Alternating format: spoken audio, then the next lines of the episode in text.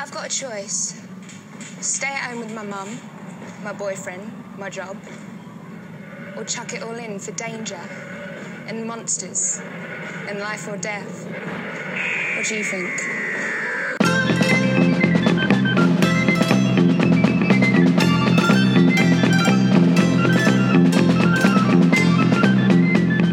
This is track one. My name is Mark McManus. This week I'll be talking about Russell T Davies' novelisation of Rose with my co host Ruth Long, showrunner of The Untold Adventures. Welcome back, Ruth. Hello, uh, it's great to be here again. Looking at another great book. Yeah, it's really good, isn't it? So, before we get into the book, any news about The Untold Adventures since we last spoke? Well, lately we haven't been as active on our social media accounts, mainly because it's just been really, really busy behind the scenes. We've been working away on drafts, you know, finalising outlines. Um, we've recently assembled an artist team, and there's some incredibly talented artists that have come on board, and um, we're currently sorting things out on that front.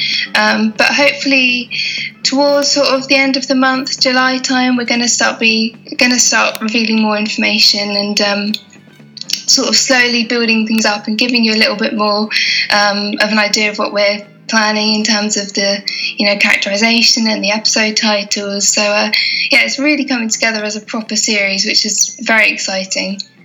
Brilliant. I'm really looking forward to that. I will um, put links uh, to the website in the show notes mm-hmm. as well.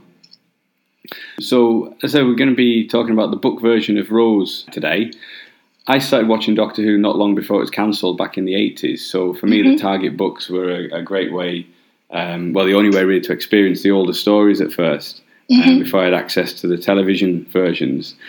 As somebody who came to Doctor Who with the new series, have you gone back and looked at the old Target novels, or anything like that? I haven't actually. I mean, to be honest with you, I didn't actually know that novelizations uh, were a thing until these um, new ones were announced. Um, but definitely, I'd like to go back and see. Um, I think, especially as I, because I intend to go back and revisit several eras that I've only sort of seen some stories for. Like I've only seen a few of the Baker stories, and um, so I'd love to go back and you know really experience those and the novelizations as a part of that. Brilliant. There's uh, actually just before we started recording, we are talking about the Seventh Doctor era the novelizations of those stories are, are brilliant. Like Ben Aaronovitch's um, Remembrance of the Daleks mm-hmm. is excellent. It really adds a lot to the story. Um, same with Battlefield, which I think Marc Platt adapted from Ben Aaronovitch's script. Mm-hmm. Just add loads, uh, like these um, these modern ones do. They they add loads of depth to it. Um, but they're all incredibly readable, all the old Target books, and you can read them in one sitting, which is uh, which is nice as well. Yeah, that's the best thing. That even I, I suppose it varies depending on the length of the story and how much the author wants to sort of add. But they're really readable books generally, and they're quite compact. So it's like I I read a lot of these in just one sitting, which is really nice. Yeah, definitely. And the old ones are the same. So the uh, Ter- mm-hmm. Terrance Dicks wrote massive amount of them, he's like kind of the lion's share. Um, yeah. And his prose is, is just excellent. It just really kind of uh, rockets along and uh, yeah, superb writer. Yeah, I think it, uh, what I really like about the novelizations, especially being familiar with the um, the writers in terms of their screenplays, like Steven Moffat and Russell T Davies, um, seeing how they translate into prose is really interesting because they've got quite different styles. Yeah. Um, but you kind of see the flair for their screenwriting in their prose. Um, so as we'll get into, like. Uh, with the Rose one, it's you've got this very distinct Russell T Davies style coming through, yeah. and Steven Moffat's is obviously like the chapters are all over the place, and there's so much wit and inside jokes, and it's very him definitely. But yeah. I don't want to spoil that book too much. Yeah, that I, I love that one. I'll be talking about that one in, in a few weeks. Um, mm-hmm. But yeah, looking forward to that.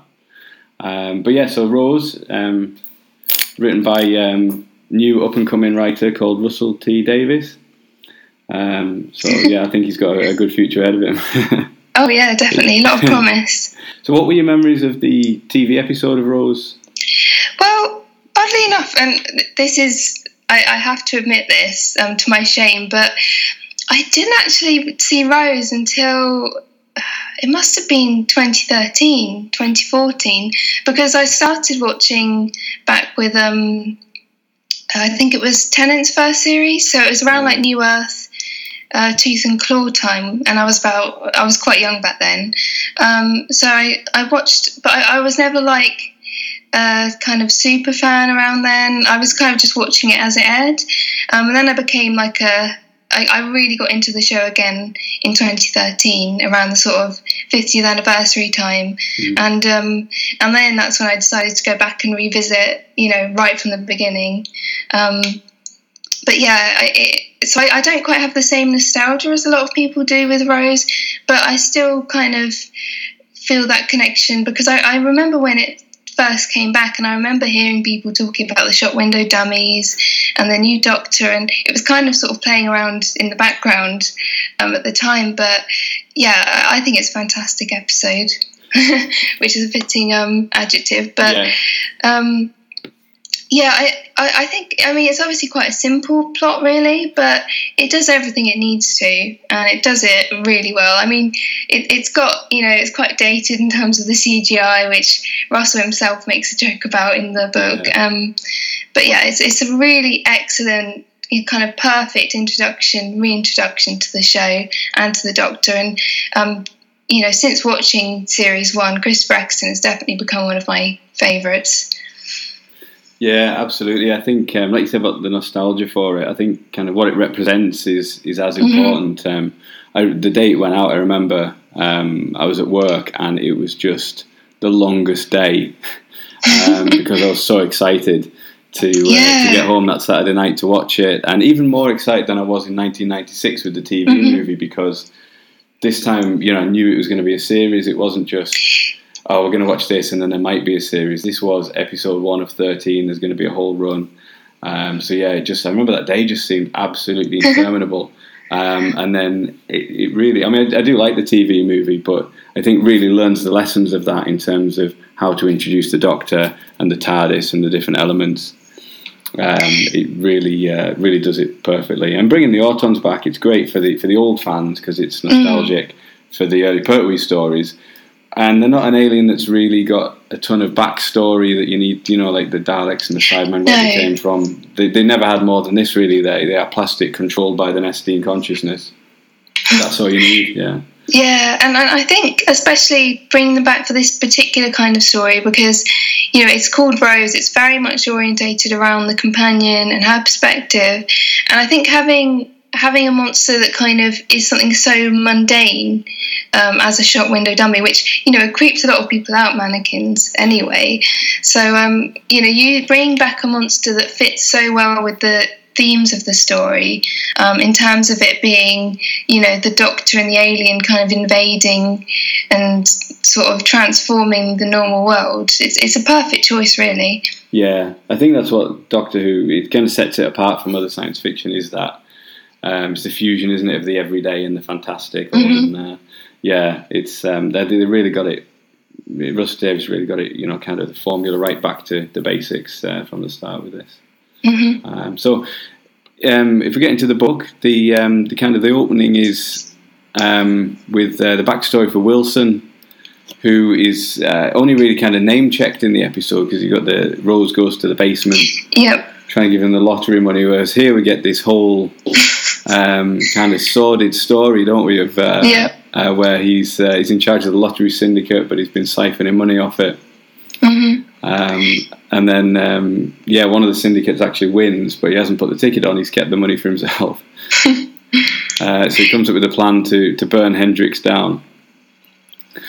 I love the line says, like any British employee, he'd spent many hours working working out how to raze his workplace to the ground. Yeah, there's there's so many good lines like that in there, um, and um, yeah, I, I, think it just like right from the off, you can see that he's taking real advantage of the format and the mm. medium he's using because um, you see it a lot throughout this book. He expands on the backstory of even the most minor characters, um, just sort of really helping.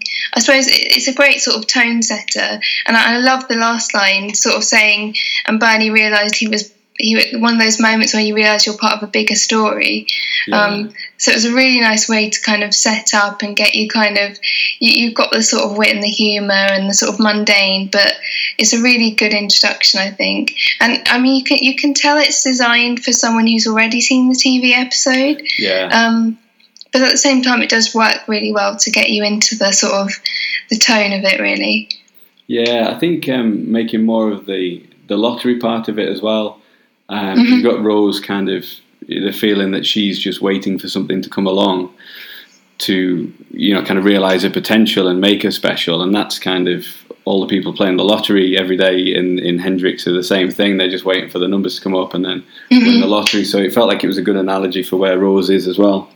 Oh, absolutely, yeah. Because she even references it in, in like her internal monologue. Someone's like cheering about winning the lottery in the distance, and she's like, everything interesting is happening far away. Yeah. So, um, yeah, it's really good. The other really nice in joke that I like when Rose goes to the basement is when she says she hears an Irish comedian's voice on the radio. Yeah, that's is that a Graham Norton reference, isn't it? Yeah, when the episode was first broadcast, um, they accidentally broadcast some sound from a TV show that I think he was going to do either on BBC Two or, or afterwards or something like that. Um, so it went out over that scene, which kind of dispelled some of the tension a little bit when um, you know she's uh, she's creeping along uh, and, the, and they're surrounded by the dummies. Uh, so yeah, it's nice that he um, he made that part of the story here. Yeah, there's a lot of re- sort of self-referential humour in here. Yeah, because um, Graham Norton was uh, he became kind of notorious because uh, in the in Matt Smith's first series the um, the cliffhanger to the um, the, the two parter with the Weeping Angels. It's uh, Flesh and Stone and whatever the first part of that is. Time of Angels, I think it is. Uh, yeah, Time of Angels. There's uh, there's the really good cliffhanger there. Yeah. Um, and again, just as it's looking really bad for the Doctor and everybody, this little cartoon of Graham Norton um, comes across the bottom of the screen. It's a trailer for like some talent show that he was going to be on afterwards.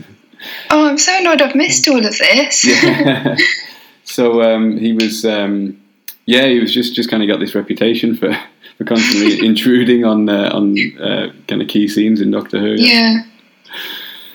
Um, so uh, the obviously what happens then is um, the Autons. Well, the Autons kill um, Wilson first of all, don't they? And mm-hmm. then um, Rose goes looking for him, and it kind of plays out as, as we see in the episode with the doctor saving her and running away.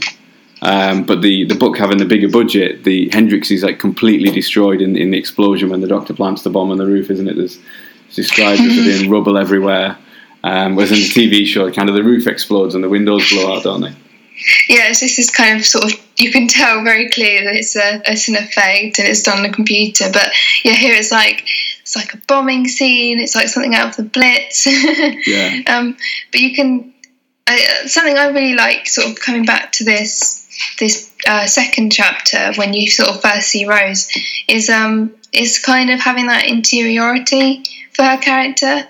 Like, it's really nice to sort of I mean, they convey it very well in the episode just through that montage at the beginning, kind yeah. of waking up in the morning, doing her work, and it's kind of very monotonous. But it's really nice to sort of get the chance, having seen it purely on screen, to get the sort of inner thoughts of a character. Mm. Um, I, I, always find that really interesting because it must be quite hard deciding how much you put in there without it being too on the nose. Yeah. Um, I thought the the really interesting bit early on is where after her first encounter with the doctor, she's quite hard on herself.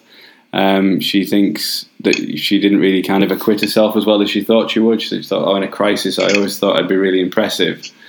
Um, but she hadn't been, and she just kind of gone along with it. Um, so that was interesting, and it kind of makes, as, as the story goes on, it's it's her wanting to be better than that that marks her out as companion material in a way. Yeah, definitely. It's it's it's kind of setting up this character arc within um, the book, which is evident in the in on screen, but um, it, it's a lot more prominent, obviously here. Um, so it's interesting seeing how he incorporates that um, into you, you. Sort of see her feelings evolve as she goes along. Yeah, and she's um, she. There's also a bit she remembers um, that she's uh, at New Year's Eve she'd met somebody, which was obviously the 10th mm-hmm. Doctor in the End of Time, and she says, "Oh, they told me, you know, this guy said that I was going to have a really good year, kind of thing." Um, so it becomes like a self fulfilling prophecy, isn't it? She's kind of on the lookout for something that's going to make her have a really good year. Um, because the doctors, you know, travel back in time and told her she's going to have a, a really good, it's almost like a bootstrap mm-hmm. um, type paradox, isn't it? Yeah, that's and that's sort of on a more meta level. It's interesting, kind of seeing, uh, like, I'm I'm glad these novelizations are written, you know, it's quite a long time after the episodes air. Well, apart from Twice Upon a Time, obviously. Mm. Um, but it's nice because they have that added context, and and Russell can go go back and incorporate these other things. Like he he references some Steven Moffat era things. He even references stuff post Steven Moffat as well. Um, yeah. So it's really fun getting to see how knowing the future sort of informs how he goes back and writes this and how he expands on certain certain things with the sort of added context of the other series. Um, yeah, it, it, it, just makes it a lot more rewarding, I think, sort of having that bigger picture. Yeah, definitely. So I think um, another big change is uh, Mickey, sort of Mickey's life and backstory in the book. Um, he gets the, a group of friends in uh, in the book, which, do, which we don't get to see in the TV episode, um, who are members members of his band. Um, yeah, I, I, I can't remember, which is weird considering I watched series two like a week ago. But um, I can't remember how much of the because they definitely had his gran, um, and obviously he was at um, he was in Father's Day as a little boy. But I think what Russell did was really kind of stitch all of those bits together into a really kind of a really quite tragic backstory. Um, but I think it it really does deepen Mickey's character a lot and kind of helps inform even more his arc across the series.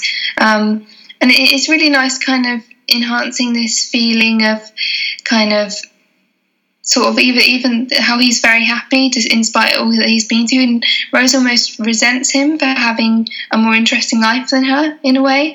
Um, because he had I think his his mum committed suicide and his dad left him. Um, so it was just him and his gran. Um, and obviously she passed away as well. So mm. um, it's almost like Rose just kind of and, and I, I quite like how the fact how it doesn't avoid Rose's flaws as a character, but it doesn't make her unsympathetic. It's more the fact that you know she kind of has these dark thoughts that all of us have sometimes, like. Um, there's this kind of selfishness to her character sometimes, and a lot of people go off her character because of that in sort of series two. And um, but I think it's one of the things that makes her such an interesting character. Like she's not um, she's not flat or anything. She has very real flaws, and the show does explore them. Um, and um, I, I, really like how they do that through her relationship with Mickey here, and showing that even though she loves him a lot and she does appreciate him a lot, she's maybe not quite satisfied as she is. Um, so yeah, it's, it's really interesting seeing that gone into deeper into this one story. Yeah, completely. Because it's not you don't hear about any of her friends really, do you? Um, she's like Mickey's got these really close friends who come around to his flat all the time, and they're in a band together, and they all hang out. But Rose doesn't seem to have any friends that she hangs out around with independently of that. Um, like you say, she's she's kind of a bit jealous of that and his his um, uh, his friendship group. Yeah, um, yeah, because you only get these odd kind of my mate Shireen sort of things, and it's like that in the show as well, but they do it in the book. Um, so you don't really get the sense she almost. Yes, her life kind of is more involved with Mickey's maybe, and she hasn't. Obviously, I'm speculating here, but based on the book, it kind of seems like she hasn't got much to her life beyond, you know, those that she shares with her mum and Mickey. Um, and kind of sort of going on a tangent on Mickey's friends, I really love um, how Russell kind of fleshes out these characters. They're completely new characters, but they're given really kind of interesting backstories and they're a diverse group. And it's really nice seeing these other characters get fleshed out. And as a result, it helps kind of inform Mickey and Rose's characters more, which yeah. is really clever. I think, yeah, the um, the way that Mickey's, like you say, given he's made much more sympathetic. I think in the book it makes me feel worse for him the way that the Doctor and Rose treat him. Like you say, Rose um, isn't isn't she one of the sides of her character which isn't that pleasant is when it goes into mm-hmm. the story about how she left him for a year to go with a guy called Jimmy Stone. Um, it said when she was 16, she kind of ran off with this guy and left sixth form. And then um, she, uh, later on, when they're in the, the pizza place, Mm-hmm. She and, and Mickey, Mickey's acting oddly because she hasn't realised he's been replaced Yeah. by an Auton, but she she mentions this Jimmy Stone, and she says that that always winds him up, and you think like that's she obviously does that quite often. Uh, Yeah. it's obviously very hurtful. Like, oh yeah, I'll, meet, I'll mention the guy that I left you for, um, which yeah, I thought was a real kind of quite sharp thing. Oh, definitely. Yeah, but I, I, I think that makes, like, in hindsight, it makes a lot, because it almost sets up how quickly she drops Mickey for the doctor, sort of Yeah. saying, oh, she did this before, obviously not with a very nice guy, but how she sort of, you know, left him for someone else. And you kind of get the impression that she's never quite satisfied with Mickey. yeah, Um, and and it's not like she resents him or anything. Well, maybe she does on a deep level, but um, because there's this lovely kind of sense where she does see him bonding with all of his um, his friends and seeing you know what a lovely guy he is. Hmm. Um, and then you go a little bit into Mickey's perspective later, and he's sort of thinking about how lucky he is to have Rose, which kind of makes you feel even worse for him yeah. um, knowing everything that happens later. But it's it's a nice way of setting up sort of through the characters' perspectives and flaws the sort of knowledge that it's not going to work out and that Rose is obviously going to find the doctor to be more of the person she wants to be with, really. Yeah, yeah. Like I say, it sets up um, the idea that you know there's a precedent for her running off with somebody else, um, but also from Mickey's point of view, it talks about how he didn't really do anything. He didn't sort of chase after her or um, you know kind of go after this Jimmy Stone or anything like that. Um, and it says in the in the book he did just the right thing. He just waited and she came back to him, which sort of sets up why Mickey is always there for her um, even though she's ran off with the doctor and she she's not that interested in him really when they come home. He thinks he, he thinks from his experience he'll just wait long enough and she'll she'll Yeah. eventually come back to him as well. Um, Yeah, and again, um, it's kind of pulling all of the added context of what happens later. So there's things like um, him saying, "Oh, he, he could have easily sort of gotten gotten with Trisha Delaney," which Yeah. obviously happens in Boomtown later in the series. Um, so it's a kind of really clever way of setting everything up and pulling it all together, and kind of really sort of deepening how the character arcs are set up for the rest of the series. Yeah, what, what's weird is I thought that the, the Jimmy Stone thing was entirely a creation of the book. When I watched Rose again the other day, she does actually mention him um, again when they go for dinner after they've been to Clive's house. Oh, I didn't know that. Yeah, when they're eating dinner, she says, um, I've got it here actually, it's all Jimmy Stone's fault. I only left school because of him, and look where he ended up. Oh, that's Um, really clever. Yeah, and I just think it's weird that like I've never remembered that in the episode, and it's because it's such um, such a key episode as well. It's been poured over.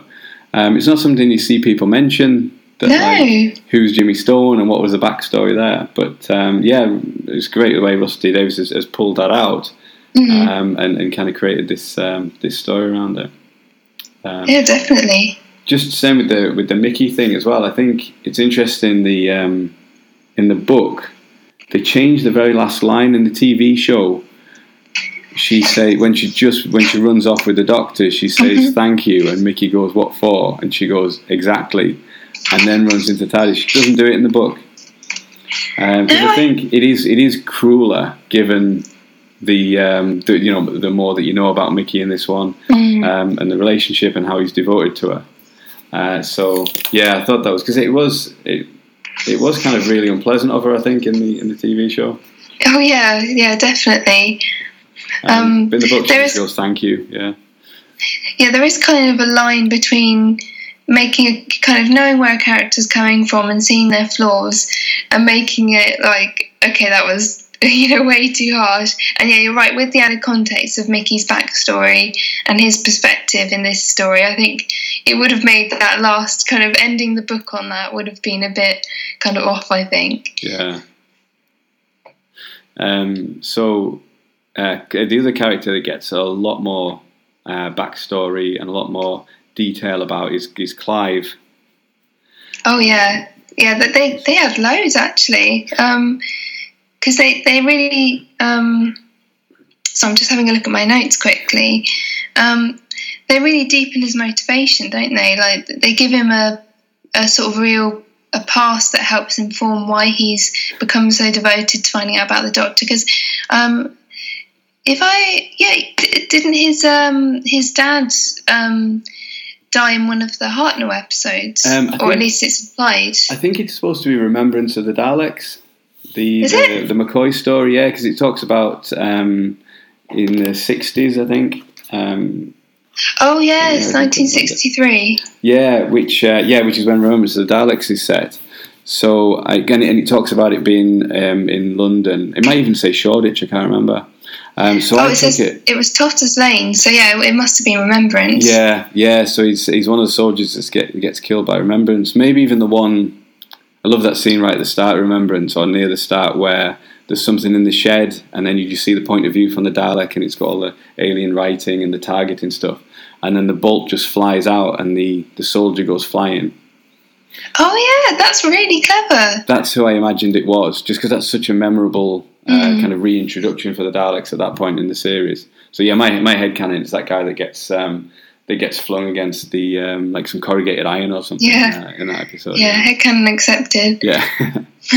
um, so yeah, that's um, it, it gives him this uh, this kind of motivation, like you say, to to find out more about the Doctor and about unexplained phenomena because it's he's never satisfied with the explanation of why his, his father died.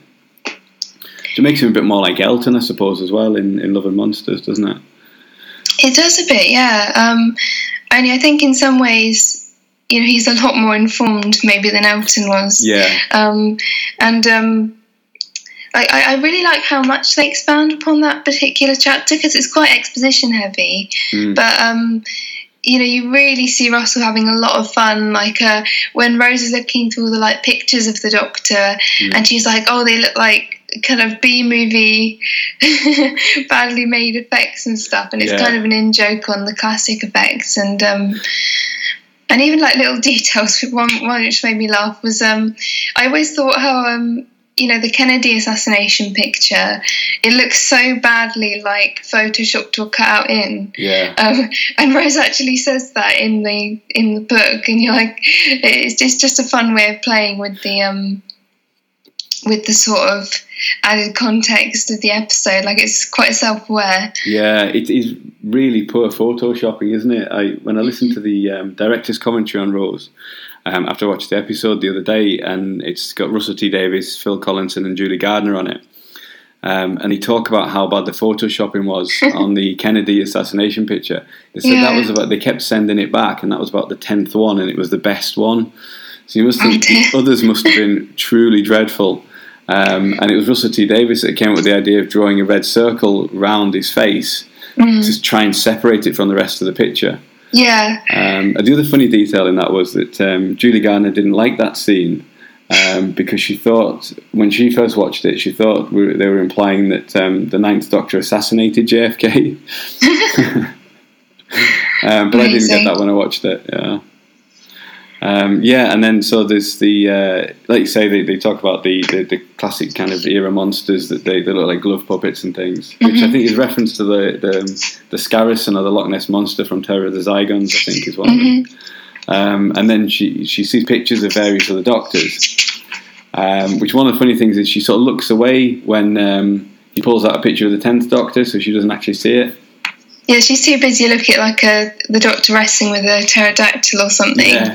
Um, so she sort of glosses over while he's talking about you know the next incarnation, which I thought was a clever way of just dodging you know a plot hole of her having already seen the Doctor, um, well the tenth Doctor.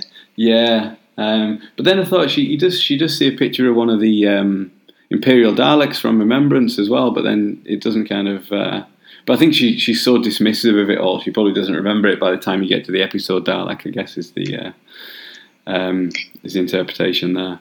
Yeah, I suppose, and I suppose like if you want to stretch it, the design is different enough for her maybe to have not put two and two together if she was kind of distracted at the time. Yeah, or at least you can excuse it. um, there's a really great bit as well. Um, so you have like a sort of the eleventh Doctor mentioned with his chin, obviously, um, and then you have you know Capaldi's Doctor, the grumpy man in a caretaker's coat, and then um, it even mentions thirteen, which is fun. I hope they incorporate the uh, running away from a frog in front of um, Buckingham Palace story into Yeah. the show. um, and we get some future Doctors as well. we do. I, I love this. I, I kind of secretly hope that the next, you know, the next people they cast kind of fit this sort of image because I, I love the image of um of a a bald black woman wielding a flaming sword like Yeah. that. That sounds so badass. Um, and obviously, uh, and, and it's really nice because you you see Russell kind of uh, sort of expanding the mythos of the Doctor through that. Like um, like originally in the script, it's sort of very kind of father to son inherited title, whereas Yeah. if you you see that he's changed it more to like oh, it's a um. It's like a code name for someone working for like the government, um, or it's like a, a like a, a specialist title. Um, so it kind of opens, you know, expands since Jodie's casting. It expands like who the Doctor can be more, which is really nice. Yeah, and anything like that where like hints of, of possible futures is is really cool. Like Mm-hmm. in, in Battlefield, the idea that there's a future incarnation of the Doctor who's Merlin and that kind of thing. Mhm. Stuff like that is uh, is quite exciting. Definitely. Yeah, and there's a little um, little dig at Steven Moffat as well when they Yeah, they say about um, Clive says one of the theories is that there's a crack in time leeching away memories, but they both agree it sounds a bit fanciful. Yeah. I, I, think, um, and I think Steven does that with Bad Wolf in the Day novelisation, if I remember correctly. I can't remember the specific context, but Yeah. they talk about how that was confusing or something in that story. Yeah, there's an, another thing which I think is um, is a little kind of riposte um, uh, in Day of the Doctor to something that Russell T Davies said about that episode when Frank Skinner interviewed him. Um, but I'll, I'll go into that one on the Day of the Doctor podcast. okay. Um, but uh, yeah, it's nice that there's those little sort of uh, little uh, kind of uh, affectionate um, digs at each other. I think. Oh, and, and one thing that happens just before this chapter with Clive is uh, the Mickey Bin chapter. And I love how he wrote the animation was perfect. Like Yeah. that's an obvious like jab at the the CGI of the bin swallowing Mickey up. Yeah, that's cool. And then um, they uh, so after, after Clive, they go to the the pizza restaurant. Um, and the uh, I guess they, I mean they couldn't have got away with this in the episode. Um, although I, I read the um, the entry in the you know the complete history series of books um, that this was in the original draft. That Oh. um, the Auton Mickey's eyeball falls out into his soup or something. Um, I read in the book first, and I thought, yeah, they couldn't have put that in the TV episode. That would have been way too kind of gory. Um, but yeah, apparently it was something he'd originally planned to put in. I mean, I suppose he does. The doctor does rip his head off shortly afterwards, so Yeah, it depends where you draw the line. But um, I, I, another detail sort of with Plastic Mickey is the fact that like like Rose does kind of register this time that there's something off. Like she's like, oh, he looks too perfect. Like there's Mm. his hair looks like there's a it's just a block and his, he's got this like weird sheen to him because it, it's obviously played for laughs in the episode but it's so obviously not him yeah, in the episode but um and obviously she's very distracted but it's it's it's again kind of incorporating that um sort of meta humor into the the story really yeah. She just kind of thinks he's doing a, a, a stupid voice and stuff, Mm-hmm. rather than she, which he which he does quite often, um, as, as described. Oh yeah, the other thing about um, Clive, um, I know I'd missed. They make much more about the danger of going to meet somebody off the internet. Yes, yeah, Um because in the episode itself, on the the TV episode, they do kind of make a joke about oh he's he's going to be some like creepy murderer or something, Yeah, um, but they definitely um, because she's emailing him from Mickey's account, um, and they kind of. Uh, emphasize the fact that he kind of proves his trustworthiness several times, um, and uh, yeah, I, I think that it's nice that they, he incorporates little things like that. Yeah, because even when she's in the shed, she's still sort of at any point. She he offers her a drink, and he's like, "If it's alcohol, I'm out of here." That kind of thing. Because I guess, I mean, like I mean, for me, 2005 doesn't seem like any time ago. But stuff like that kind of does date it. The fact that Rose has to go to um, Mickey's flat to go on the internet.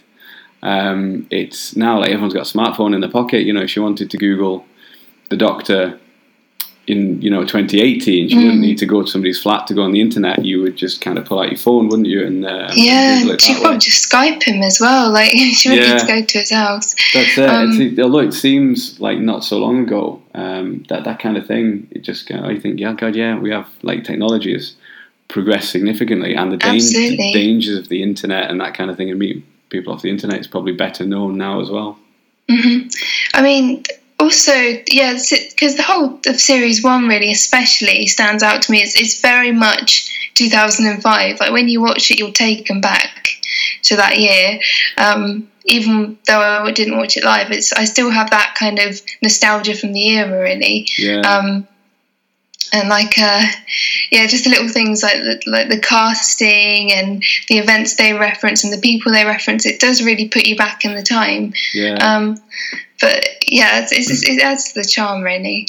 I was thinking today another thing that potentially will date it in the future is kind of Rose working in a department store. Yeah, they seem, you know, with um, kind of British Home Stores has gone under, and was yesterday I think the House of Yeah. Fraser's in trouble and they're closing loads of their branches. It, it feels like that kind of shop is probably on its way out and will be become a thing of the past as well. Yeah, and the, the same goes, I suppose, with the whole lottery money um, Yeah. thing, because a lot of that's done digitally now. Um, yeah, yeah, you just do it on the on the website and stuff, don't you? mm. Yeah, Yeah, so um, yeah, it, it kind of it kind of adds to the mythos of Doctor Who, seeing that evolve. Because obviously, you know, when Series Eleven rolls around, the companion instruction stories, uh, you know, might be completely different, taking into the, the sort of time into account. Um, if that makes sense. yeah, But, um, no, absolutely. Yeah, because it's interesting seeing if you look at the companion instruction stories how they evolve. Because um, you know, Rose is very much the department store. It's very, it feels very 2005. And then you get to say maybe Clara's instruction story, which is about the internet, um, and you maybe couldn't have that story, you know, back in 2005, because that's all about you know how pervasive the internet and social media is. Um, and that was back in 2013. So, you know, there's another leap Yeah. um, when you get to Series 11. Yeah, definitely. Um, the so the the other change with Clive is the the way that he dies in the story. Because I remember thinking in the episode, it's quite brutal. He's he's basically shot point blank right in front of his wife and kids. So that's um, yeah, kind of um, shifted a little bit in the story that he he lets them escape while he stands to face the Autons.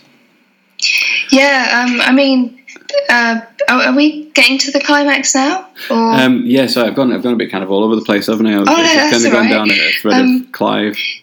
Because um, yeah, it's really clever. Oh, I mean, it's also it adds to the kind of heartbreak of it. It adds to the sort of sadness of it because you see him sort of get really excited, saying, "Oh, this is my chance. Everything I've worked for is real because aliens are real, and that means the Doctor's real." And so he sort of has this chance to sort of finally be an adventure. Um, and sort of be a hero almost, like the Doctor, and yeah, it's, it's also written really brutally. It's something Mm. like, um, like father, like son, and the back of his head was gone. Yeah. So um, I suppose because of the format, you can be a little bit more kind of uh, gruesome with your descriptions. Yeah, yeah, it's quite. It is like you say. It's it's just brutal. It's just that that's the end of him then. Mhm. Um, and then it's kind of it, it looks like they're not going to escape as well. Although he sacrificed himself, they they're then kind of surrounded. Um, but like you say, we've kind of um, I've kind of followed Clive to the end of the book there, but.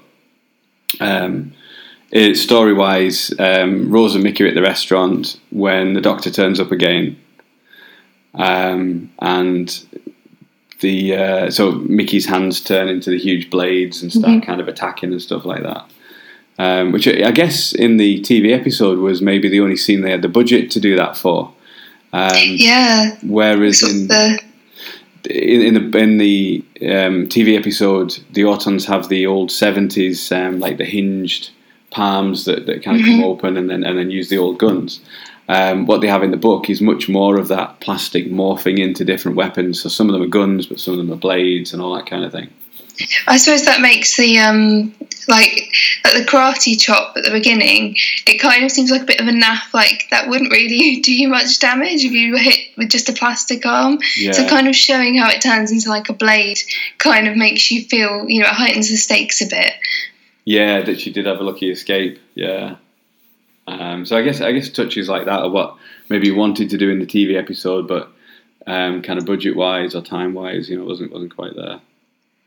I mean, it, it really makes you want more novelizations, really, knowing like that, that there are several episodes I can think of that I think would really be interesting to see a novelization of, especially by the original writer. Um, but I think Rose was such a good choice because of how much it sets up um, and introduces. Yeah, definitely. They've gone the four that they've they've brought out um, are really all really key episodes, aren't they? They're sort of Mhm. the first one of a new Doctor, or the last one, or a, you know, the kind of multi Doctor. Yep. Yeah. Oh, I mean, they seem to have been a huge success. I think um, definitely on my kind of timeline, everybody's read them. Mhm. So um, Yeah. I mean, I know that's not exactly representative of like the whole uh, of publishing or anything, but um, you'd imagine that they've they've done well enough. Hopefully, we'll get you know if we get four of these every year, I'll be um, Oh, yeah. with that. Same here. Um, and then so the other the like probably my favourite scene in Rose is Rose um, going inside the TARDIS for the 1st time, um, and that's that's kind of really authentic to the story. The only real difference is that uh, in the book, Mickey's head is still talking. Yeah. um, whereas it doesn't in the TV episode. But uh, yeah, it's it's such a great a great scene where she runs around the outside of it in the traditional way, and then when the first time she goes in, you don't see the rest of it from her point of view. She runs back out again. Um, I tell you, it's, it's a terrific scene. And again, I think they learned from the TV movie that that is the way to introduce the TARDIS interior. Um, whereas the TV movie just opens inside the TARDIS, basically, Yeah. doesn't it? Yeah, um, yeah, and it, it's really nice, like seeing that classic scene um, with the added perspective. Like, um, you can just, I mean, Billie's acting pulls off what basically what this book says, but um, seeing the kind of how she just can't comprehend it, and it's just wrong to her. Um, so she has to keep, you know, double checking. It's really nice seeing that in a prose perspective, really. Yeah, you get a few scenes where she's with the doctor early on, and it, it, it's described like her senses are telling her to run away because it's it's dangerous and it's alien and different. But she overcomes that, and against another way that kind of marks her out from other humans, uh, why she becomes the companion. Whereas um, you know Mickey's less able to handle it all. Yeah. Um, although you know eventually he does kind of you know kind of join as a companion for a while and things like that. It takes him longer to get to grips with it. Um, when he you know after his first trip in the TARDIS, he kind of runs out, doesn't he? And uh, Yeah, guy. yeah, it's um, so it's not. It's I think like you say, the book is more sympathetic towards him, um, and it's it is more that he just can't adapt in the way that Rose does. Yeah, and I, I also think like he had a pretty different experience because I think if Yeah. Rose got sucked up by the bin and then chained up for ages, Yeah, it might have been a different story. But yeah, it, it does kind of um, it does show you know her strength as a character, and they I think he does such a good job of showing that sort of push and pull within a conflict and um, seeing that evolve, and then. Um, Sort of when we talk about the climax more, I'll get into it. But sort of seeing that final decision she makes, which kind of proves her worth, and it's it's a really good scene. It's done really well yeah. um, in the book. um, and a bit less cheesy than the TV episode as well. She doesn't um, talk. She doesn't have that speech as she does in the TV episode where she says, oh, "I haven't got any A levels, I haven't got a job, but I've got my bronze gymnastic um, certificate or whatever." It's it's it's, it, it's better that it's internalized, I think, in the book. Yeah, I mean, I suppose with the with, with the format, they couldn't. He couldn't really have included that. I mean, it would have been even cheesier if it was like Yeah. projected in a monologue going on.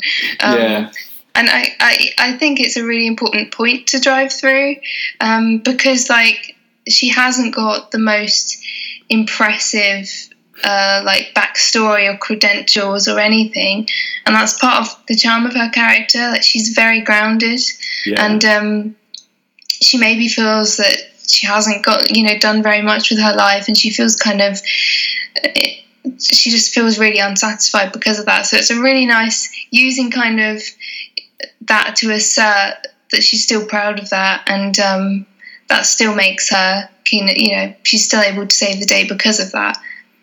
Yeah, definitely. Um, she's um, it, it kind of drives home her background, doesn't it? She's she's very much like Ace, I think. Um, mm-hmm. You come of all the kind of classic era companions. Um, the, the kind of background and everything that she comes from is is closest to that. I guess that with things like that, like the um, the thing about Clive's dad being from Remembrance of the Daleks, it's mm-hmm. um, it shows those kind of links and influences. Yeah, so it shows where yeah. the influences are that he's the, the stories that he's he's name checking. Um, I mean, I, I suppose Ace was kind of she's laid the foundation for the modern companion in a way. Um, so and Rose obviously then sort of properly established that with the new series, but um, you can sort of see how um, how that sort of era informed um, Russell's writing of Rose and how you know he brought the companion to the forefront um, and kind of her background and her her perspective. yeah, definitely. Um, so we were so yeah they, they escape in the TARDIS um, and land on Tower Bridge, is it? Mm-hmm. And then um, this the way that they, they kind of really up the the stakes here, don't they? Because the uh, in the book there are kind of those um, like statue um, people who um, performers who kind of you know the living statue type things, aren't they? Who turn out to be yeah. Autons, um, who are chasing them, and they're all kind of different ones. Uh, so it's just a bit more jeopardy while they're before they arrive in the Nestene layer they're getting chased by these things, and they think they're escaping from them, but actually they've been herded towards the entrance. Uh, so again, that was it was good that they they did that. Likewise, when you get the scenes of um, Clive and Jackie and mm-hmm. um, Mickey's band, who oh we didn't say did we? They call themselves Bad Wolf. Yeah, um, which is the, uh, the kind of the series one kind of repeated um, reference, isn't it? Um, yeah. They don't just get um, menaced by shop window dummies as they do in the episode there's all kinds of things like the giant plastic dog out of a shop mm-hmm. and kind of Lego people and all that kind of stuff. Yeah. Um, so um, the thing I really like about how he does this climax um, is you kind of he really expands on it on the scale of it because you're not just following say Jackie and then you get a little little bit of Clive at some point. You have all these different groups, some of which are, you're familiar with and some of which you're not. So um, you know you have um, so you have the uh, um, the living statues on Westminster Bridge and the, the London Eye, um, and there's loads of people trapped on the London Eye, which obviously is like the epicenter of everything going on. Yeah. And then you obviously go to Jackie, and there's this lovely kind of bits from her perspective as well. Um, and um, and then you have Clive and his family, and then uh, the three bandmates, um, and then you also intercut with um, some other characters as well, um, like very briefly. So you have the uh, uh, Mr. Henrik, um, yeah. who's you know he's being very like after a shop's been blown up, he's going to sort of use that not to come. He's it, was, it says something like um, because an employee was responsible, they think an employee was responsible. It means that they can sort of lump them all under one umbrella and say that they can't compensate them. Yeah. Um, and then he said he, he was looking into like ways to even sue his employees. Yeah. Um, yeah. So, you know, you, don't feel that bad when him and his uh, his a very wealthy family, you know, meet an unpleasant end. But it is very like graphic the way it's written. It is, um, yeah. Like like the way I was saying about kind of Mickey's eyeball um, falling out. This this would have mm-hmm. been even more kind of um, unlikely to be shown on the screen because they say he arrives with his wife and his boyfriend. Mm-hmm. Um, his wife gets beheaded and the boyfriend gets drilled through the stomach. Yeah, yeah. yeah, it's um, yeah. He, he kind of uh, in his brief scene, he's um, yeah, kind of really suffers, doesn't he? Mm-hmm. Um, uh, and same goes for uh, Rose's ex-boyfriend as well. yeah, so we find out that he um, he's got another girlfriend that he's just been um, using for kind of her money and her flat and things like yep. that. Um, and he's just in the process of leaving her and stealing loads of stuff uh, when he gets killed by Autons as well. Yeah, yeah so it's a, a bit of kind of poetic justice in there. But um, yeah, like a, it's just quite a clever way of um, expanding on on the whole. It, it, raises the stakes, even though these aren't very nice people that are getting killed. You sort of know that the other characters, especially the new ones, um, like Mickey's bandmates, like you don't know what's going to happen to them because obviously there's no kind of pre-established uh, narrative there that you're familiar with. Um, yeah, those are the ones you're worried for, aren't you? Because if, mm-hmm. if they killed them off, you know they're not in any future stories. Yeah. So, uh, yeah, it would have been. Um, uh, yeah, I actually did think that, that maybe one of them would die for that reason. Um, yeah. But um, yeah, I'm quite pleased that they did all survive.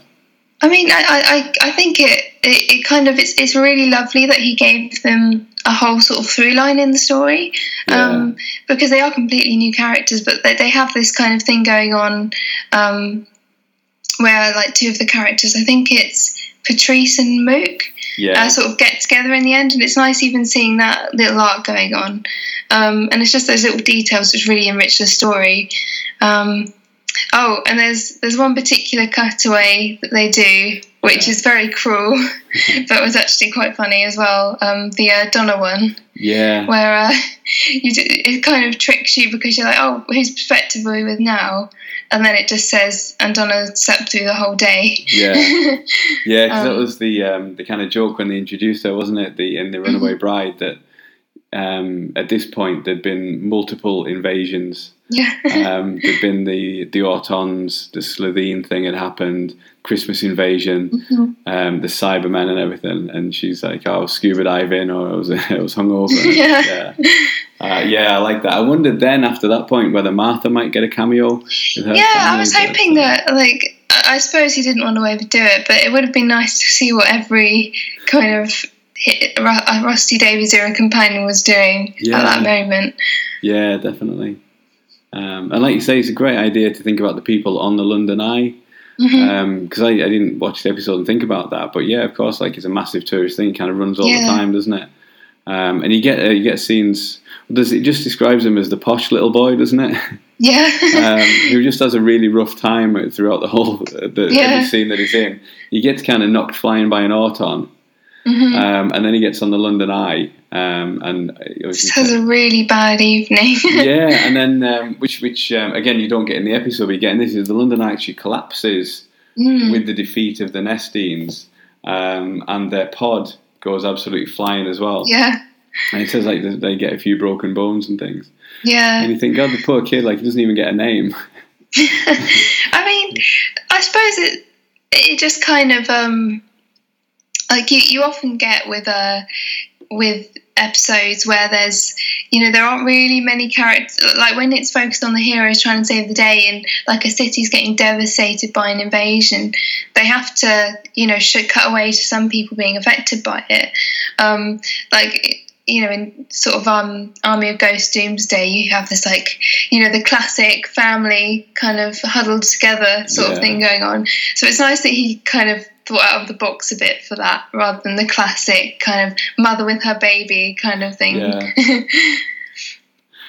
uh, so the um, sorry, I'm jump, jumping around a little bit, but yeah. So the but in the Nestenes layer, um, you get there's a, an extra scene which again was originally in the first draft, according to mm-hmm. the complete history, where Rose finds Mickey, but it's another duplicate but yeah. a much better quality one this time. And she says, "Oh, don't worry, the doctor's got this anti-plastic." Mm-hmm. And then Mickey reveals that the doctor's got the anti-plastic. So that's when the Auton searches him and uh, and finds the little kind of file in his pocket.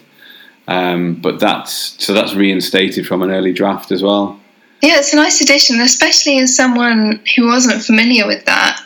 Um, it kind of surprised me as well. Yeah, because I wasn't expecting it. Yeah, it's um, because you you know from the episode that they they just sort of reunited then, mm-hmm. um, and then yeah, the real Mickey's released, and um, she knows it's him that time because she says he kind of smells like Mickey and he's, he's yeah. really terrified and everything. Smells of fear, yeah. yeah.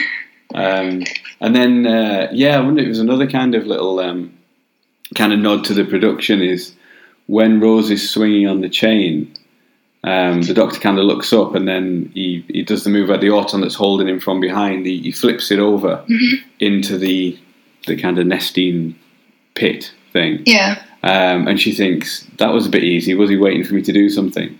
Yeah. Because it does look a bit like that in the episode. That um, It does. why didn't he do that before? So it's nice that there was a reason that potentially that is the reason why he did it. 'Cause I think what's different about this book compared to the other Target novelizations that came out with it, um, there's no point when you're in the Doctor's head in this one, is there? No, um, yeah, because that, yeah, definitely. Because um, the interesting thing, I mean, spoilers for the uh, the Day of the Doctor novelization. That's almost exclusively from the Doctor's perspective, Yeah, um, and um, which is because I I always thought that you want to be quite hesitant of doing that because the Doctor is such a you know he knows so much and there's so much more going on in his head than he lets on that that would be quite difficult. And I think um, that works really well for that story because the Doctor is the character in that story. Um, but for this particular one, where it's so reliant on Rose's perspective, it is nice because it kind of enhances the mystery more. yeah, Um, and I think it would have kind of reduced that effect a little bit if you had gone into his perspective. definitely. Yeah, I think um, I think yeah, the, the Day of Doctor's quite unique in that. Um, well, it's, it's, it's unique, and the Christmas Invasion they do it because you've got the two Doctors, and there's a lot of kind of humour and, and interest in seeing one Doctor from the other's perspective Yeah. um, each time. Uh, and in the Christmas Invasion, they only really do it. I mean, the Doctor's not in that one a great deal. No. It's kind of right at the end when, after he's got his uh, Tentacles Doctor costume and everything like that, you, you see a little bit. Um, but yeah, this one does, there's nothing from his perspective. But I think it works really, really well Yeah. because it's Rose's story and Rose's introduction. hmm And it's very much about introducing the Doctor as the mysterious, you're not quite sure what to make of him kind of uh, figure. Yeah, Oh. definitely. I've, I've just re- realised there's, there's another really interesting cutaway, um, and it's kind of after you know the dangers passed um, and the Autons have sort of just collapsed and sort of they're not a threat anymore, and um, you go into Clive's wife's perspective, Yeah, and, and it's I don't like I don't know if this is a reference to like another story, like a comic or something, because or whether it's just like a funny little setup that hasn't been paid off yet. But it's like something like she blamed the doctor for Clive's death and she swore her revenge. You're like, yeah. oh, that's a bit ominous. She said, yeah, she'll she'll take up kind of Clive's mission of finding him, and she and then she'll kill him off, I get Yeah. revenge or something like that. Yeah, I couldn't find anything where that's been picked up on, so I guess it's just kind of leaving it wide open. She's the big bad of Oh. series eleven. That's the Yeah, spoiler. that would be that would be quite the twist, wouldn't it? Yeah. Um, yeah, but I guess it's um, it's it's like I think something that Steven Moffat likes to do is leave things open for sort of big finish as well, doesn't he? Mhm. So I guess kind of big finish, or, or kind of just like um, your fan writers, anything like that, any any Yeah. future spin off novels. Um, it would be quite a tantalising thing to uh, to bring back. But um, interesting for the thirteenth Doctor if it if it is as Yeah. well. Yeah. Or maybe that's the frog story. It can all it can all come from the Rose novelisation. It's all set up. yeah, that's it. Um, yeah, I, I'd forgotten about that bit, but yeah, I thought that was a that was a nice touch. Um, yeah, leaves it leaves it wide open, doesn't it?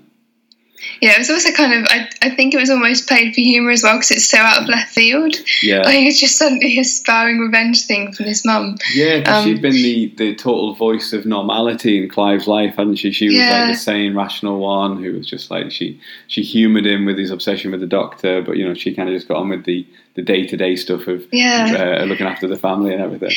And I suppose, like, I mean, it, it was really nice that they, even though she was such a minor character, she appeared for like a second. They even expanded like how she met Clive and Yeah. their relationship a bit more. But I think in, an, in another way, like the purpose of that scene is also to kind of show that the Doctor does cause a lot of well, not that he caused it, but he brings you know the whole um, speech Clive makes about his constant companion being death, and sort of you you see that proved here, sort of by seeing the perspective of someone who's lost someone because of this world, this alien world. Yeah, Um, it's quite an interesting perspective to add in there because you know you could probably do a whole like spin-off series about bystanders who are affected just you know the extras the periphery um, and seeing you know how their lives are turned upside down just by being you know part of this larger story yeah, definitely. Yeah, it's good that yeah it does uh, it touches on that as well.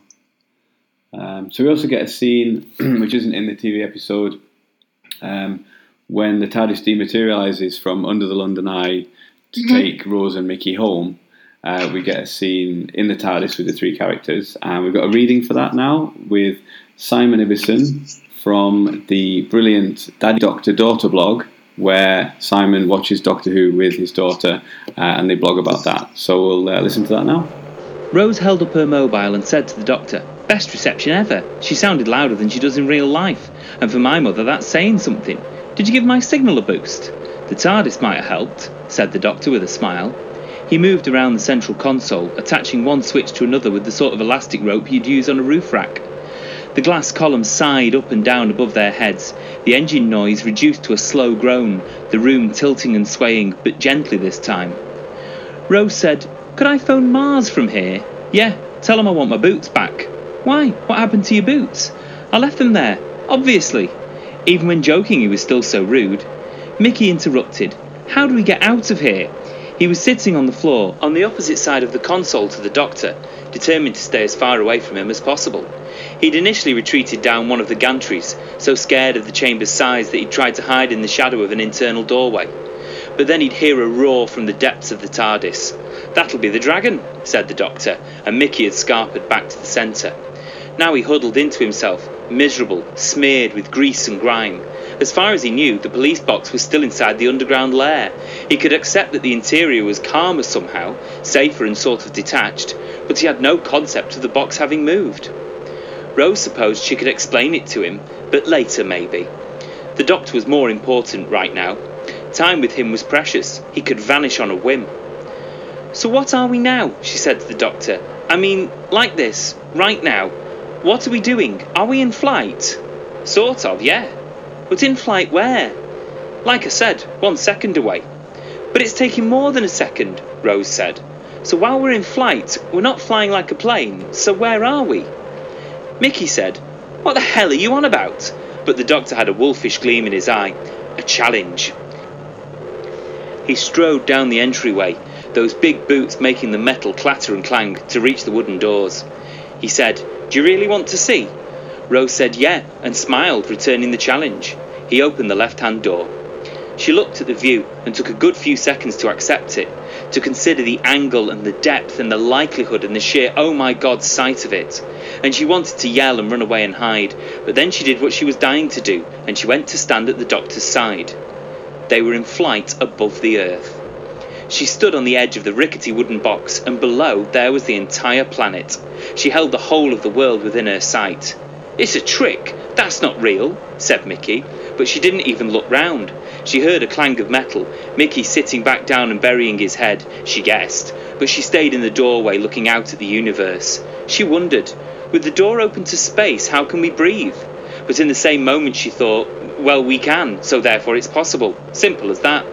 She could trust herself to work things out, and she smiled, thinking of everyone who'd ever doubted her, now so tiny, trapped by gravity far below while she sailed on high. She looked down at Great Britain, the lights of London a yellow sprawl in the dark of night. Down there, she supposed, there must be fires and alarms and tragedies, but it seemed mercilessly peaceful from above. She looked to her left, the clouds of the Atlantic curling towards a bright fringe of sunlight, the long day ending beyond the curve. Then she looked up and out at the infinite stars. She had imagined space as a simple black, but it was paler and richer and so much more complex, infused with extraordinary maroons, reefs of light blue, glints of yellow on vast clouds of the deepest green. They stood there together, Rose and the doctor, in an intimate silence. Then she looked at the northeast curve of the horizon below, some plains of Russia, focusing on particular dips of landscape. She waited, and then, as she knew she would, she saw them change under the planet's slow revolve.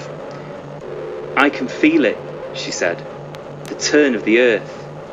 He smiled. They stayed there for a while. Then she stepped back and the doctor closed the door. It was time to go home. Thank you very much to Simon for the reading there. Have you had a chance to read any of his blog? Yeah, I read the first two um, for, well, I, I, think I read his ones for Rose and um, the end of the world, and it, it's really sweet. Um, it's lovely. It's really nice seeing um, seeing someone experience it for the first time, especially a younger a child, sort of seeing it through their eyes. Because um, I think he said that she watched the pilot first, and that was the first episode she watched. Yeah. And then um, he decided to sort of take her through the new series. Um, but yeah, it, and seeing the sort of drawing she's done, it, it just it just shows the charm of this show so much and how it appeals to so many people of all different ages. Definitely, yeah, it's, it's a blog I recommend. I'll put a link in the show notes to that. Um, there is um, an older episode of this podcast as well where I speak to Simon about the blog, uh, so I'll put a link to that one. Uh, so then that's the uh, we the kind of very end of the book. Uh, it's the last scene where the Doctor is um, drops them off. Mickey kind of tears out of the TARDIS, terrified, um, and it's all from Rose's point of view, but it's the the temptation of, of traveling with the Doctor when he when he invites her. Mm. Um, and that's good. You get much more into Rosie's head about the reasons why she wants to, but she doesn't. And then um, obviously the TARDIS takes off, um, I don't know if you've read any of the, the stories that came out in 2013, but they're getting a re-release later this year. Mm-hmm. Um, it's going to be is it 13 stories for 13 doctors? Oh, I have got that book actually. I've read the first few stories. I haven't read all of them yet. Yeah, the um, ninth Doctor one is called The Beast of Babylon. Um, it's by mm-hmm. Charlie Higson, who wrote the um, like the Young Bond novels, and uh, he's probably best known for being in the Fast Show, um, mm-hmm. which I used to like. Uh, so yeah, he's he's written a ninth Doctor story, which is set between the Doctor taking off and reappearing and telling Rose it's also a time machine. Oh, that's that's really clever. Because obviously you kind of just assume that ha- he just changes his mind while he's sort of flying off. Yeah, that he just so, like, oh, um, I didn't tell her it's a time machine and pops back. But there's this yeah. whole story where um, he goes to an alien planet and then he sort of gets uh, a temporary companion and takes her to ancient Babylon and then mm-hmm. it's the the whole reason why he decides to go back to try again to um, to, to, to get Rose to come along. Uh, so yeah, it's interesting. That's come that's been re-released with a new story for the Thirteenth Doctor, um, just like a few months after this novelization as well. So they um, they tie in there. Yeah, I, I, I, I really do like that about the expanded material. How and even you know when you think about sort of fan work as well, like the Untold Adventures, it's, it's the way you can use um, use these stories to kind of enrich the televised series even more. Um, and yeah, that's really cool. I didn't know about that. Yeah, it's it's really good. I think it's the only one like that that sort of set is set in the middle of a, an existing adventure. Mm-hmm. Um, I suppose the problem is with the Ninth Doctor, if you you, you ask like limited, limited like that, um, yeah, that because um, some of the stories kind of directly follow on and that kind of thing. So um, there probably aren't that many gaps, particularly if you want to do a story with the Doctor on his own. Um, mm-hmm. It's uh, yeah, it's probably quite. Uh, you have to look for the little gaps where you can find them. Yeah, I, I mean, there's even a bit um, in the novelization where uh, I think he cuts his cheek on Jackie's coffee table, yeah. and Rose, and then when she sees Rose sees him next, it's healed, and she's like, "Oh, that was fast," and he was like, "Oh, that was a few weeks ago." Yeah. so even then, you um, know, it, it's funny to think that uh, throughout the episode of Rose, the Doctor has been off doing other stuff in between. Yeah, because um, it, it's quite an interesting idea. Yeah, I think one of the photos in Clive's shed, she notices he's got the same cut. Mm. Um, so it's like that's an adventure he's had, yeah, in, in between times. And then Clive's kind of come back a picture probably years ago, but for him, uh, from Rose's perspective, she's you know she's just seen him, but then he's gone back and done something different. Yeah. Um, yeah, I forgot about that. Yeah, so that's uh, yeah, that is uh, that is quite cool. Yeah, within the space of what's like a couple of days for Rose, mm-hmm. uh, it's probably quite a long time for the Doctor. Only in Doctor yeah, definitely. So, um, so yeah, that's the uh, that's the end. Um, as I say before, it's um, the, the, the ending is changed in that she's she parts company with Mickey. It's slightly less, um, you know, kind of harshly for him. She just says thank yeah. you in this time in this one, um, and it. Um, so the other slight change is that uh, it, it says that she thinks about what the she heard the Nestene consciousness consciousness use the word Time Lord, um, which you don't really get in the episode. Well, it, I mean, it might be there, but it's very difficult to make out that it's saying anything.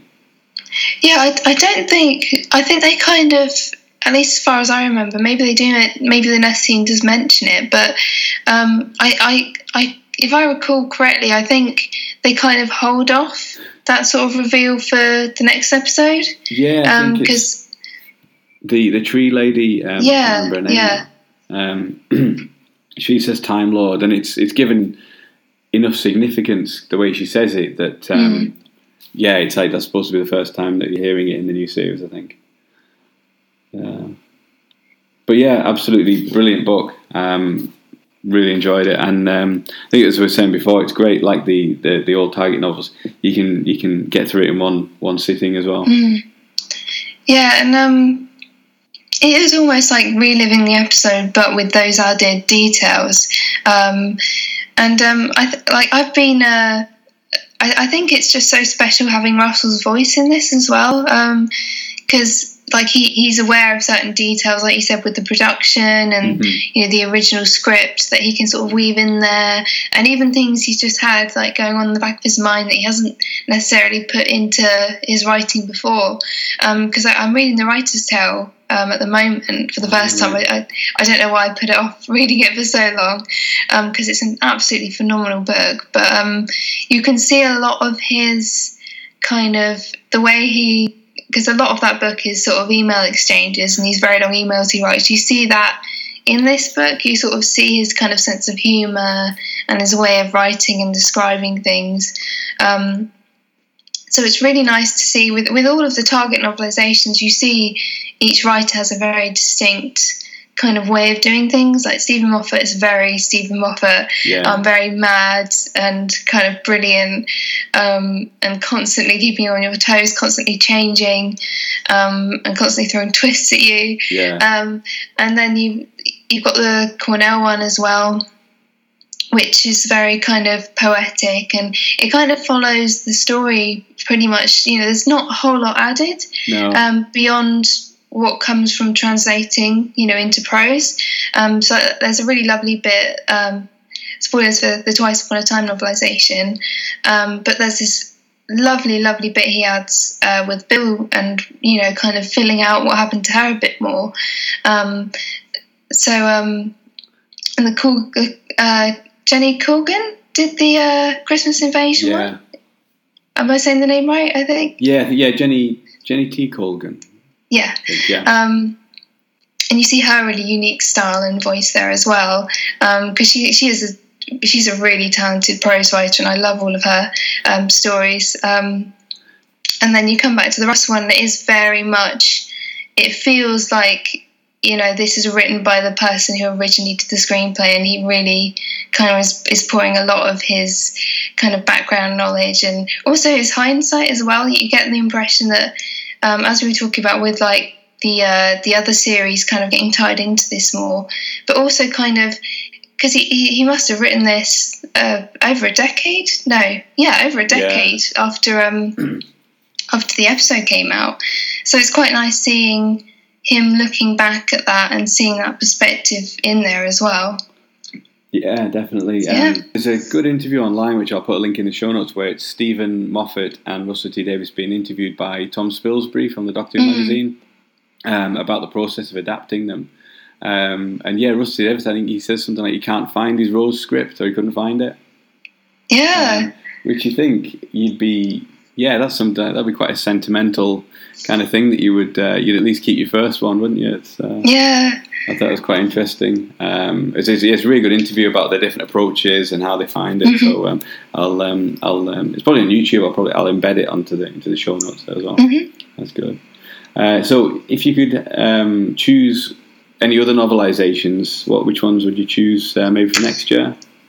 Uh, hmm. I mean, I, I'm going to be incredibly biased and say my first choice would be Hellbent, um, and that's that's not just because of um, you know the whole Untold Adventures Clara bias, Yeah. but also I, I think there's so much you can do in that story. Yeah. Um, like the whole Gallifrey building on the Doctor's returning there, and you know, kind of the the sort of lore and the the sort of kind of tying that up a bit more. Because there's even some stuff in the script of Hellbent that doesn't make it into the final cut, mm. which I think adds a lot. Because a lot of people felt that they maybe didn't put enough emphasis on Gallifrey and um, you know because it was the return of Gallifrey in a lot of ways. Even though I think like ultimately the story was more focused on resolving Clara's arc and the relationship. But I'd really like to see what could be added in that term. Um, and uh, uh, in terms of other stories, I think um, one of the, like some of the bigger Russell T Davies like finales as well. But um, so maybe like a Stolen Earth Journey's End. Um, and even some of the more quiet episodes. Like I'd um, I'd love to see like a sort of a Father's Day novelization as well. Yeah. Um, sort of getting more into Rose, Rose's perspective. Um, yeah, I was going to say Father's Day actually as well. Yeah, um, and, and Cornell's such a good prose writer as well. Yeah, well, he's a great screenwriter, but yeah, I, I love his work as well. Yeah, I'm a, a big fan of, um, of Paul Cornell's writing, um, and, and I suppose it'd be weird given that Human Nature and Family Blood is based on his yeah, it is, uh, isn't it? Seventh yeah. Doctor, yeah, kind of. Um, but it, I think it's different enough that novelization of that would be great as well. Yeah, I mean, I, I think some episodes would definitely work better than others. Like, I've seen a lot of um, calls for a Heaven Sent um, novelization, but I think so much of that episode is about Rachel Talalay's directing yeah. and the visuals and Peter's performance. It, it wouldn't be quite the same. I think you need an episode that has a lot of sort of different points of views, lots of yeah. maybe different elements that maybe could be explored more. Um, because it, it, it, all builds to the reveal that one, doesn't it? Even yeah, it even loses impact. Uh, it's an episode I absolutely love, but it, even after the first time you've watched it, it, it loses impact on repeat viewing. Mm. Um, so yeah, I agree about that one. It's uh, it's an episode I love, but it, wouldn't be necessarily one I'd want to read. Yeah. yeah. Um, but it's really interesting thinking about which ones would work. Like just thinking over it again, I, I think I'd I'd quite like to see like the Doctor Falls from as a novelization as well. Yeah. I think Steven even expressed an interest in maybe doing that two-parter, um, and also the Silence in the Library two-parter as well, which would be really interesting as a novelization. Yeah, given given now that Russ, that um, River Song's arc is complete, mm. Getting everything from her point of view, and at what point you know that she's got all of her memories of the Doctor because this is like the last time she meets him. Um, oh yeah, be, uh, definitely. Yeah, there's, there's a, there's a ton you could do. Yeah, I think. Um, Mark Gatiss, always because he kind of cut his teeth with the Doctor Who New Adventures. Mm-hmm. Be interesting to see some of his uh, novelized as well, like you know the Crimson Horror and that kind of thing. Oh, the, the Crimson Horror is one that would work really well because of the the sort of jumps in perspective and the because um, obviously you've got the Doctor and Clara's point of view and then the Paternoster gang and everything. That'll be a lot of fun. Yeah, definitely. Well, thank you very much for joining me today, Ruth. I've really enjoyed discussing this book with you. Um, where can listeners find you on the internet? Uh, I am on Twitter. Uh, my personal account is at undiscovered adv for undiscovered adventure, um, and uh, you can find me on Tumblr at the Lazy Cat Bake Souffles. Um, and obviously the Untold Adventures uh, Twitter and Tumblr accounts. Uh, so the Untold Adventures blog on Tumblr and uh, Twitter is Clara Oswald TUA uh, for those accounts as well. Great. I'll put links in the show notes to all of those as well. Mm-hmm. Thank you very much for listening at home. Join me next time. I'll be discussing Infamy of the Zaros with Denise Sutton. Thanks very much. Bye.